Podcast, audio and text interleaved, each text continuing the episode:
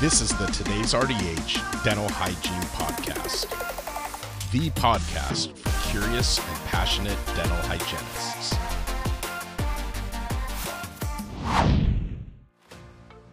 Kara RDH here, and I want to thank Listerine for sponsoring this podcast audio article.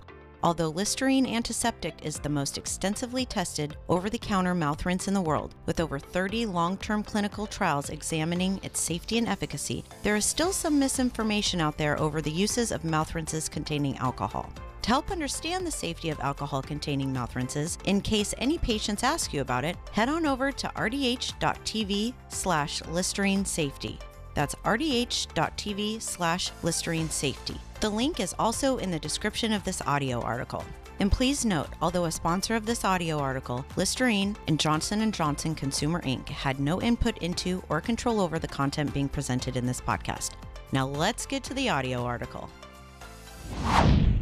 How to Prepare for Violence Occurring in the Dental Office by Anna Rice, RDH-BS. A few things will make us become paralyzed with shock and horror during our lives. One is the senseless loss of human life due to the work of a deranged killer. And such events stupefy us even more when the victims are children. Another school shooting has occurred in Texas, and I believe it's affecting many of us in quite complex ways. Afterward, I began to think about how vulnerable we are in these days and times in schools, churches, grocers, and even at our workplace. Texas, just two months prior to the heinous school event, had another shooting, and this time in a dental practice. Two dentists were murdered, and the staff, patients, and families will be traumatized for life. I'd like to imagine that this was an isolated incident, but it's not. Two years ago, a woman threatened to kill an entire office due to a rescheduled appointment. Another happened in Tennessee, where a gunman, a school bus driver, shot and killed his wife, who worked at a dental practice. Back in 2009, a Simi Valley, California dental practice was the scene of a four person shooting that killed one. One incident is enough to make us concerned.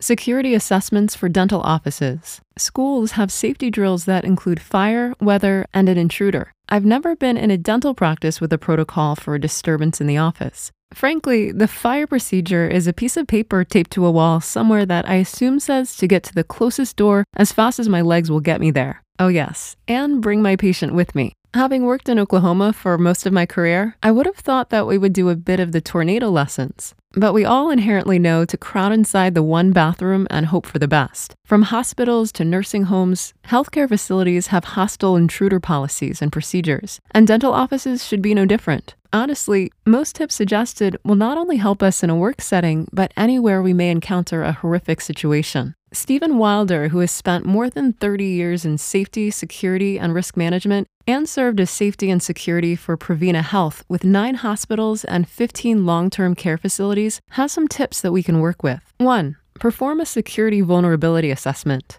What are the potential threats? What or whom? What are our vulnerabilities? What would allow an intruder or event to happen? What are the potential risks? How would you minimize the vulnerabilities? 2. Develop an active shooter response plan. Locate exits, potential hiding places, barriers to be put between people and the shooter. Find weapons of opportunity that can be used to defend against the attacker. Protocols in place for when and how to contact emergency responders. 3 calling 911. Don't assume others have called. Continue to call if the signal is busy. Give important information such as the name of the shooter, description, location, number, and type of weapons. 4. Develop a training program. Survival is often a result of training. Everyone should be trained and always include new hires. The long term care industry follows a safety action plan called the four outs. The first is get out run. If you're able to, consider not running in a straight line. Our offices are so small that it may not be possible, but if you can get outside or in a larger environment, it's a consideration. If you can get the patients and staff out of the building, the less chance there is of being a victim.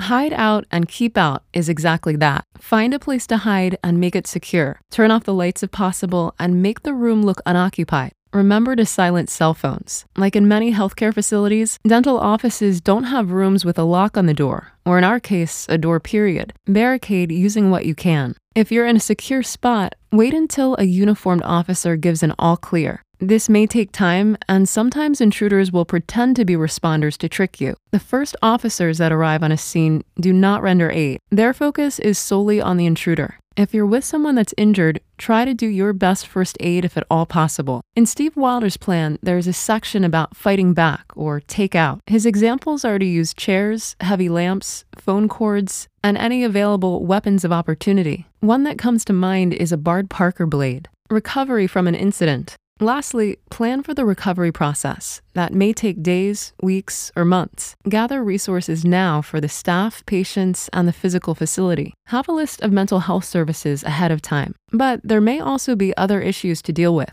There are recovery firm specialists to perform biohazard cleanup and restoration to put the office back together. We should consider ourselves as a victimized practice, and searching for outsiders to help regain order will undoubtedly help the traumatized staff. Hiring a consultant to help with media, legal, and insurance issues is an option. Consulting companies are available for hire that will help you plan and put a system in place so your steps following an event will be as seamless as possible. Look into your area or reach out to your own lawyer for advice. If you want to plan on your own, please consider a couple of things. The media can be unrelenting, especially if there's a fatality. Naming a company spokesperson with the business details, such as the number of employees and company history, can be helpful. If you choose to answer media questions, be brief and only give information that you're comfortable reading in the paper or online the next day. Have an agreement with your staff if you don't wish for them to speak to the press, and never lie. You don't need another headache. The financial ramifications can be significant. A workplace violence incident is covered under an employer's workers' compensation insurance as a general rule. Employees who face injury or death from a coworker at work are covered by the exclusive remedy provisions of the federally regulated program. The provision gives employees an immediate remedy for their injuries, limiting the employer's liability. However, there are separate policies because there are gaps between workers' comp, business interruption, and general liability insurance, and the policies may not cover to the degree you need. Historically, policies were recommended for businesses that serve alcohol,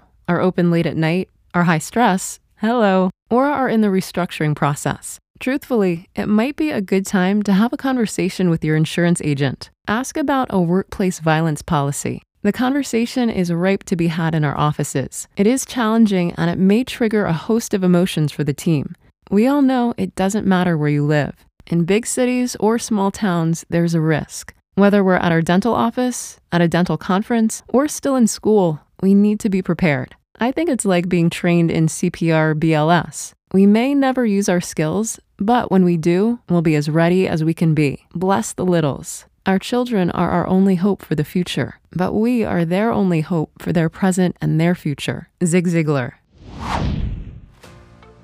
Thank you for listening to the audio article. I want to thank Listerine again for sponsoring this episode and for their recognition of the important role hygienists play in the dental office. I encourage you to check out the Clearing Up Mouth Rinse Misinformation page at rdh.tv slash Listerine Safety. It is a great resource to help understand the safety of alcohol containing mouth rinses if a patient ever brings it up with you. That's rdh.tv slash Listerine Safety. The link is also in the description.